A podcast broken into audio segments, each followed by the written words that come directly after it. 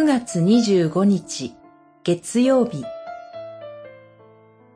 裁きを恐れ栄光の神を仰ぐ。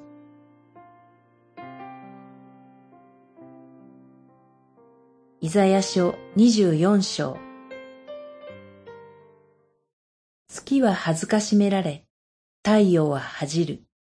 万軍の主がシオンの山エルサレムで王となり長老たちの前に、主の栄光が表されるとき。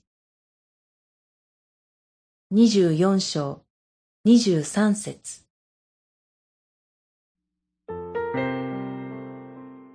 イザヤはユダの民に厳しい神の裁きの予言を語ります。今日の箇所で繰り返し語られるのは地上の荒廃です。民も祭司もしもべも主人も同じ運命と言われ、地上の高貴な民が弱り、地上の喜びや楽しみは取り去られると言われます。まるでこの世の終わりの光景が示されているかのようです。イザヤによれば、その原因はあくまでも地上に住む人間にあります。彼らが地を汚し、立法を犯し、神との契約を捨てたからです。このイザヤの予言は、当時のユダの民の現実を超えた内容に思えます。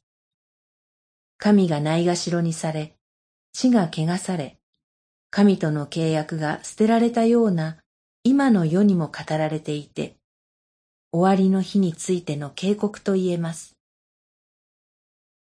月や太陽といった天体までがその日に恥じると言われる時に、私たちは神の激しい罰に震えおののくほかはありません。しかしその日、万軍の主がシオンの山、エルサレムで王となりと言われるのです。